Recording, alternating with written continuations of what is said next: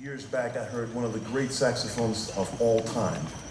And thankfully for us, he lives right here and is a professor at Ohio State University.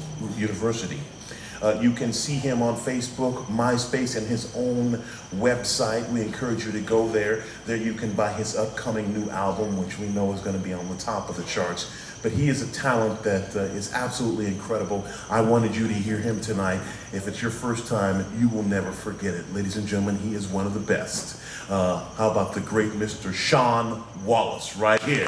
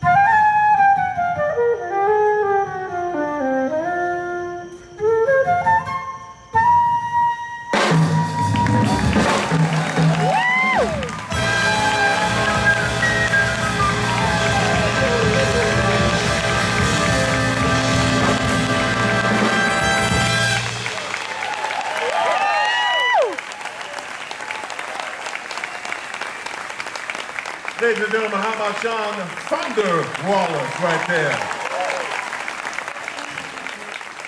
They call him Thunder.